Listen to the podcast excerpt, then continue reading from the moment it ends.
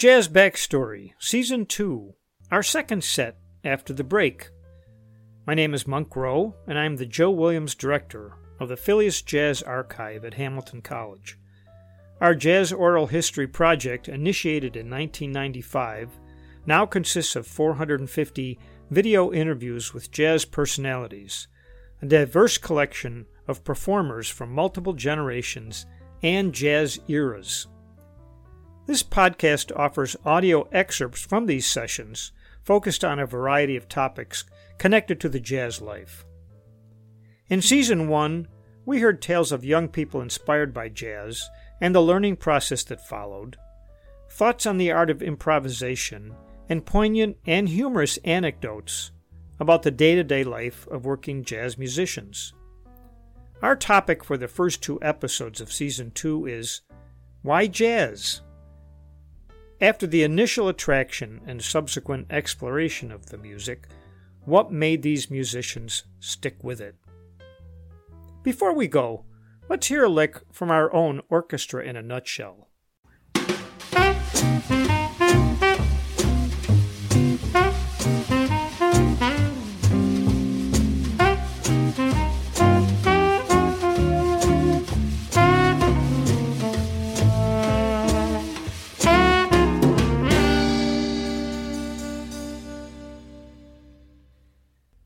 I see from our program notes that's called Two Beat Ten Bars.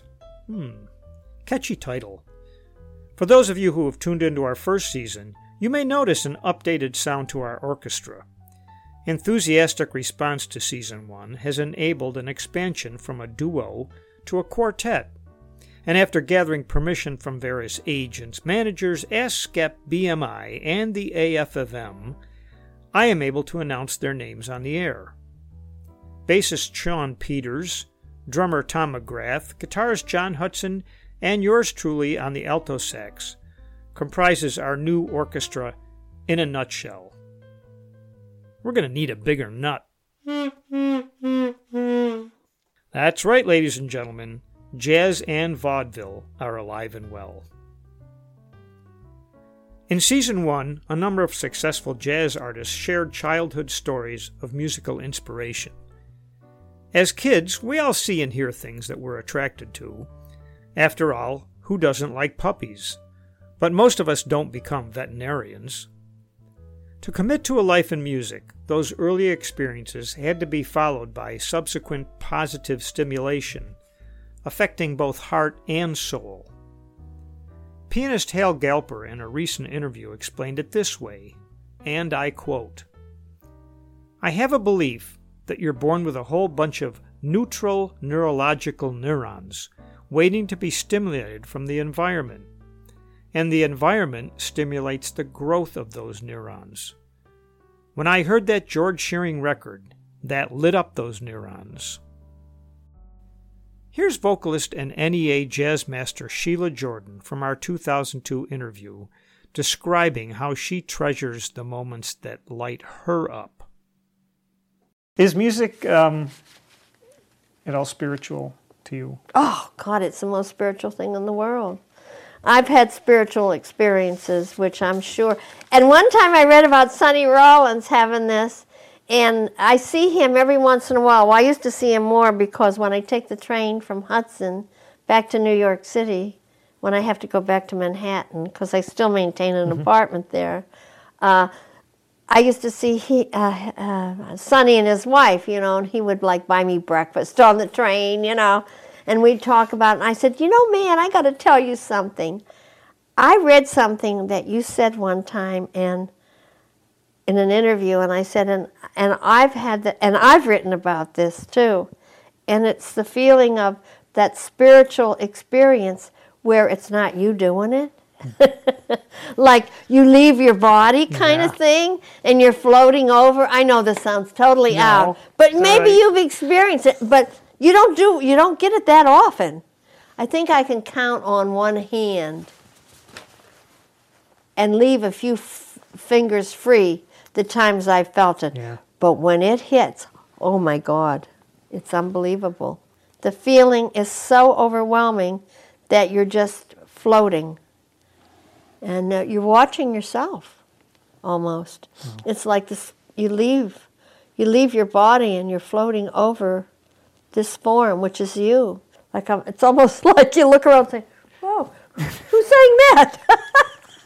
Did you ever have that happen? I, I don't think I have. oh well, not you're like young that. yet. It'll happen. Give yourself time. I'll make note that this was the last time anyone called me young. At 93, Miss Jordan is still lighting up audiences and expressing her appreciation in being part of the jazz canon. After our interview, I had the pleasure of accompanying her on a blues. Here's the tail end of that spontaneous jam. I used to forge my mother's birth certificate, wore a hat with a veil, high heeled shoes that were killing my feet, smoking my Lucky Strike cigarettes. I was going to get in the door to hear the bird, but the man said, I think you better be home doing your homework. So we went round in the alley, sitting on the garbage cans. Me and Tommy Flanagan and Kenny Burrell and Barry Harris Bird knew we were there. And he opened up the door and he played his heart out for us. Oh, what a treat, what a treat, what a treat, what a treat, what a treat, what a treat. For a 15 year old kid that loved jazz. Well, if it wasn't for jazz music, I wouldn't be alive today. If it wasn't for jazz I wouldn't be alive today. Because back when I was just a skinny little kid by the nickname of Jeannie Dawson, running down on John R. in Detroit, Michigan, so I could buy all those 78 records to hear Bud Powell and Thelonious Monk and Miles Davis and Roy Haynes and Max Roach and Duke Ellington and Count Basie and Lester Young and Fats Navarro and Ella Fitzgerald and Sarah Vaughan and Billie Holiday and on and on and on and on. I wouldn't be up here in my house in Hunter's Land, New York, with Monk Rowe singing for you today. Oh no, no, no.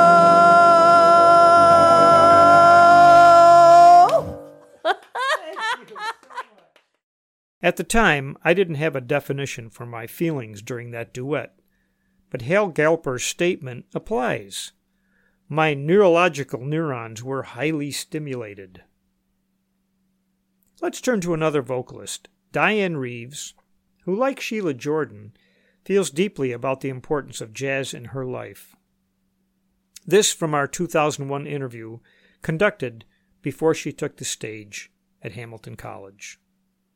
music saved my life. And um, I know growing up, the music that that I would listen to was really a backdrop for the civil rights movement, for the Vietnam War. The music was full of hope and brotherhood and um, positivity and on all levels, not just songs that talked had you know political or social uh, meanings, but also about how men felt felt about women, vice versa. All of it was very very beautiful, and I needed to hear all of those things. Um, for me, I think performance is more like meditation than it is um, giving a performance. It's a spiritual place for me. So I just want to make sure a lot of times that the words that I um, sing about or the things that I sing about are things that I really, really believe in my soul, that are really, really a, a part of who I am. I feel that I come from a place, a foundation that allows for um, the celebration of uniqueness. That's what how I view jazz music. And through that, I'm able to take the kinds of I don't know, songs, lyrics, or ideas, and give them that kind of freedom, free sensibility, free uh, the ability to change from night to night. And that's what I love because to me, that's what life is. And I think jazz is life. I equate jazz with life and life experience. I need to be able to take the music and give it, breathe life in it, just like I learned. Just what I listen to anytime I put on a, a, great jazz musician or a great jazz vocalist, that there's life in the music. How do you make that? How do you how do you draw a picture and make it have dimension? And I believe that there's power in words. And so that's why I select them to sing because I'm trying to get to that place. In season one, we called on band leader and composer Maria Schneider to share a childhood music memory. She continues her story here, especially noteworthy now, considering her phenomenal success in the jazz world. As far as jazz composition goes, when, when I did my undergrad from at the University of Minnesota, there was no jazz program at that school. I also oh. didn't have a jazz high school band or anything like that. I grew up play. Um, a matter of fact, I'm you know I'm from Minnesota, a very mm-hmm. small town, and there was only one person in Windom that really knew anything about jazz, but she was an extraordinary stride player. This is kind of going off the your question, but it kind of leads up because mm-hmm. my education really started with her. And as I was learning classical pieces, she taught me how to play in this old stride style. So we were learning standards and I would come up with my own piano arrangements of them, basically mm. with a little bit of improvisation. Uh-huh. And I learned to play out of a fake book. Um, the thing is, she didn't tell me anything about the development of jazz. But I, uh, I, I, I thought that jazz had died, and I felt really sad that I grew up in the wrong era because I wanted to be part of that. Mm-hmm. So by the time I went to college for music, I thought, well, maybe I'll study composition. But I felt weird in the classical world because the classical world in the universities, especially, even more so at that time, tonality was something that, you know, if you wrote something that was tonal, you were just shunned. And I remember I wrote a piece um, for two pianos that was on a sort of composer forum concert mm-hmm. at the mm-hmm. school or whatever. And I remember people looking at each other because everybody was writing sort of atonal music, and this thing was very tonal and romantic. And I remember seeing two older composers looking at each other and giggling. Mm. And I remember feeling, I just don't have a place in this world, in this music. And then I went to, two things happened at once. I went to a Bob Hope show of all things, and they were backed up by a big band from the college. This is right when I started school, uh-huh. and I said, oh, oh, my God, there's a big band. And I saw this, this kid playing drums and people improvising a little bit. And I was like, oh my God, this, I want to, I, I had no idea this sort of thing existed. And then this guy who lived in the dorm down the hall from me, he's, he heard me playing some old Ellington album and he said, do you like jazz? And I said, yeah, you know what that is? and he said, well, as it turned out, I didn't know what it was. He knew what it was. He brought me all these records. He brought me um, Herbie Hancock Headhunters. He brought me Coltrane, McCoy Tyner. I'd never heard a piano player play without a root before. So suddenly I heard all this modern jazz and I tell you, I was like in tears because it was like, oh my God, the dream came true that this music had evolved and I could be part of it. It seems clear that both Sheila, Diane, and Maria didn't just desire a life in jazz, but were actually compelled to pursue it. Reminiscent of Phil Woods' advice about pursuing jazz only if you have no other career choice. Another saxophonist, Billy Mitchell, concisely describes that concept. That, that's it. You don't play music because you necessarily want to. You, or when I say play music, I mean you don't follow a musician's life and lifestyle unless you really have to. You really can't do anything else. Yeah. I, I'd like to say it's a calling.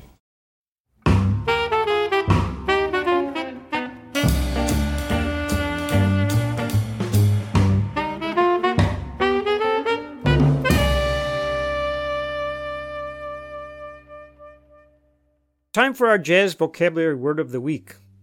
If you listened intently to season one, you'll recall our insider jazz terms.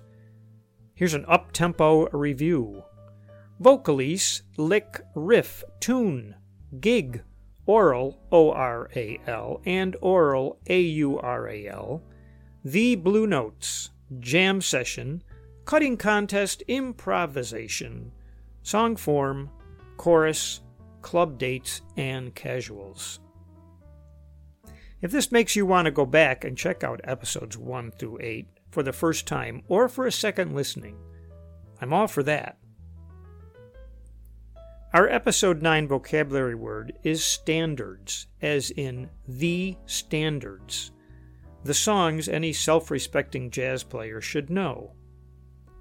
Jazz musicians have always been creative, but also opportunistic composing their own jazz compositions while borrowing and adapting songs from Broadway musicals and popular tunes written predominantly in the 1930s and 40s. These sophisticated compositions make up the Great American Songbook, the GAS. Even today, a typical set by a jazz group will include offerings from both sources tunes by Thelonious Monk, Herbie Hancock, Dave Brubeck, Mary Lou Williams, and many others, as well as the Great American Songbook entries from George Gershwin, Cole Porter, Rodgers and Hart, and Jerome Kern. The majority of these songs were written at the piano and include sophisticated chord progressions and song forms. As an aside, it's been my observation that guitar based songs from the 1950s have been less likely to attract jazz interpretations. Jazz journalists regularly pose the question where will the next standards come from? Well, as Fats Waller once said, one never knows, do one. Let's take a moment with some key phrases from our interviewees heard so far in this episode. Describing their devotion and commitment to jazz, we heard Sheila Jordan call it the most spiritual thing in the world. Dianne Reeves stated that it saved her life. Maria Schneider shed tears when realizing she could be part of it. And Billy Mitchell stated that it was a calling. Pretty profound. The celebrated percussionist Don Alias had a less intense way of describing his ultimate career choice. What brought you to the conga drum? You know, I don't know again, I never you really thought about me being a professional musician. You know, I went to school to study medicine. You know, my mom wanted me to be a doctor. And I went to a certain point and got my degree in biochemistry, but uh, I got bit. I got bit seriously. I, I, really, literally, how it happened is that uh, I had this wonderful job working in a, in a research laboratory in cancer up in Rhode Island and hematology was a great laboratory. And I was also playing at night in Boston. Uh-huh. So this trip back and forth, Providence, you know, living in Providence, back to Boston, back and forth.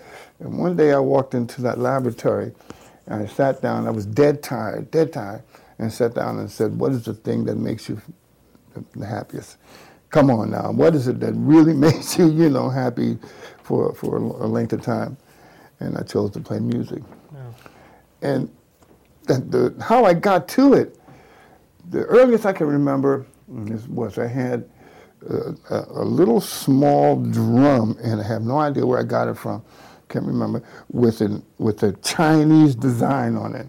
So I used to call it a Chinese drum, Chinese design on it, and um, I used to start banging on that. Yeah. Yeah. Was it your household musical at all? Yeah, matter of fact, my uncle played organ and keyboard. He was a swinging organ player. He lived in Washington. And he used to play some, some jobs over there. My mom played a little piano. My grandmother played a little violin. Nothing serious, you know, nothing serious. And they actually did make an attempt to send me and my brother to music lessons, mm-hmm. piano, you know.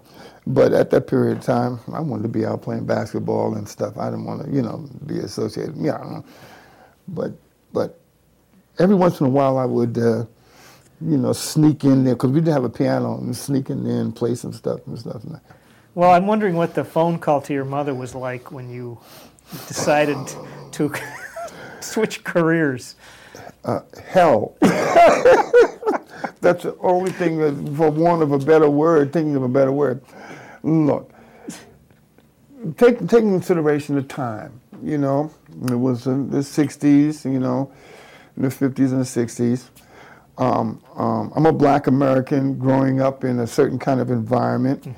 And the, the, the revolution wasn't, you know, really ro- going on when I was going to school. I'm talking about 58, 59, 59 wasn't really prevalent there. There were no, you know, uh, revolutionary activities around that time. Parents wanted their kids, I'm, I'm talking about Afro-American parents, wanted their kids to be doctors, lawyers, no, no, no. something with some kind of uh, uh, uh, cl- clout to it, you know, intellectually, you know, clout to it, stuff like that. And uh, needless to say, uh, when I told her that uh, I had quit my laboratory job, and you know, she didn't like that. Matter of fact, it was only recently. When I say recently, I'm talking about maybe seven years, maybe that uh, she. I think she liked more the people I was playing with than, than the playing. I said, Mom, I'm playing with Miles Davis. Oh, Miles Davis, yeah. Lou Rawls. Oh, Lou Rawls. Oh, yeah. she would love all of that, you know. But Yeah. uh, me being a musician, no, she didn't want that. Yeah, She was really upset about that. gosh. Well, you, she could at least brag to her neighbors, perhaps. Who the, She who did the- that. you know, she did do that because I, you know, I'd be there on a number of occasions where she turned around. Oh, he, he played with Nina Simone. Know, you know, moms. You know, yeah. What is the thing that makes you the happiest? In a perfect world, career counselors would frame that Don Alias quote and hang it strategically on their office wall. My high school guidance counselor recognized my music passion, but encouraged I pursue the music education path as opposed to concentrating solely on being a professional working musician. This was common practice at the time, and jazz players of a certain era call it the old fall back on. If the gigs aren't forthcoming, you'll have something to fall back on. Our next episode will include interviewees addressing that annoying reality of making a living.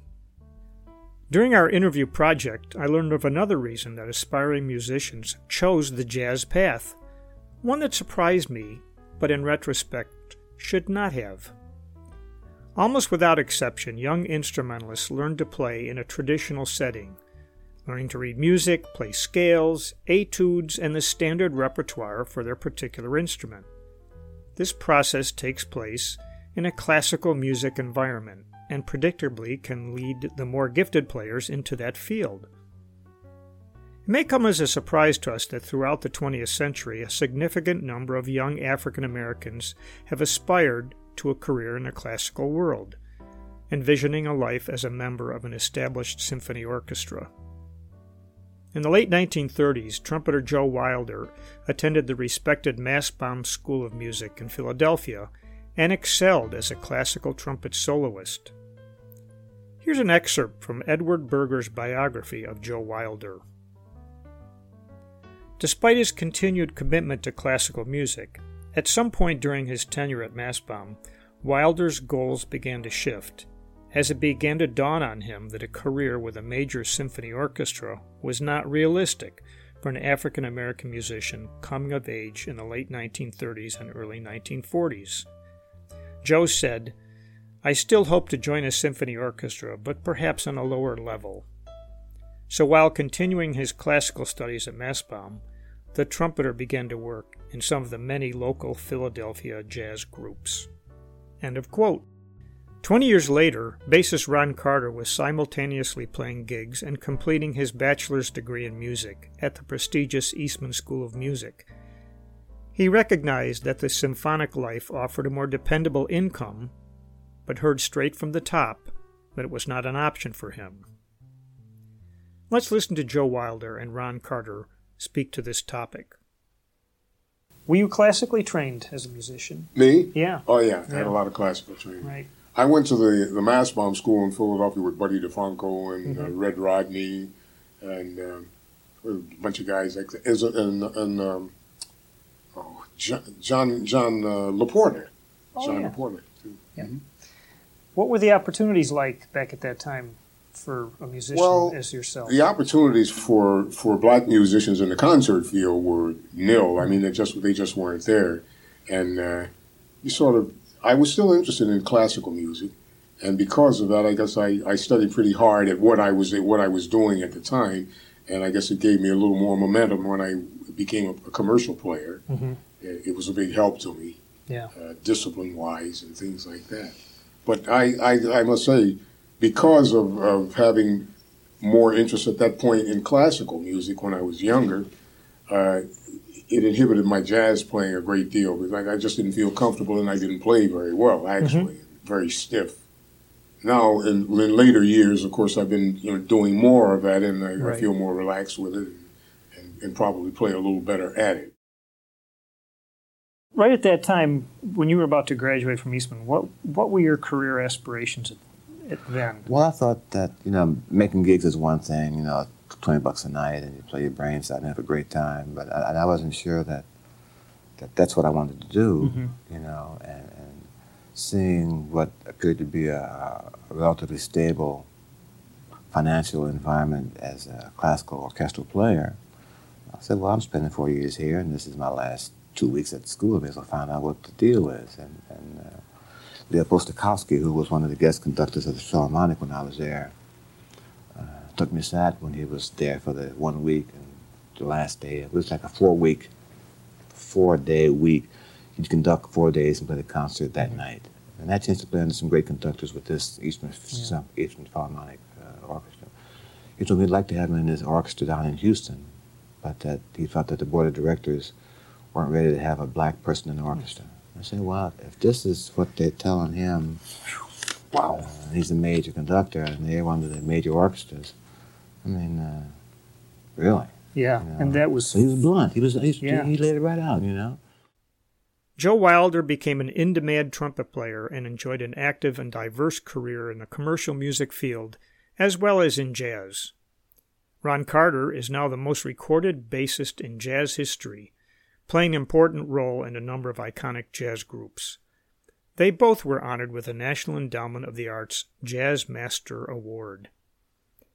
We might conclude that even though their preferred career path was denied, it all worked out for the best, for them and us, as we benefited from their contribution to jazz. This would only provide a convenient rationalization of a segregated practice in the arts that is still with us. Let's wrap up with an excerpt from our 1996 interview with saxophonist Flip Phillips that just may offer the ultimate reason and motivation for living the jazz life. My final saying, like, is I played with the greatest musicians in the world, I think. The greatest. All the best. And I did come up in the greatest era of music the United States ever had. And I'm glad I was part of it. You know, the music it was, it was the greatest era, I think. If you remember that era. It's quite a gift to the to the whole world. That's right. Really. was, I, I'm glad I was part of it. Yeah. I'll drink to that. I'll drink to that. Double. The greatest era of music the United States ever had. That pretty much says it all. Until the next episode, when another group of jazz cats have more to say. We'll hear from such notables as Norman Simmons, Ron Carter, and Ellis Marsalis. You can find Jazz Backstory at hamilton.edu or on your favorite podcast platform. See you on the flip side.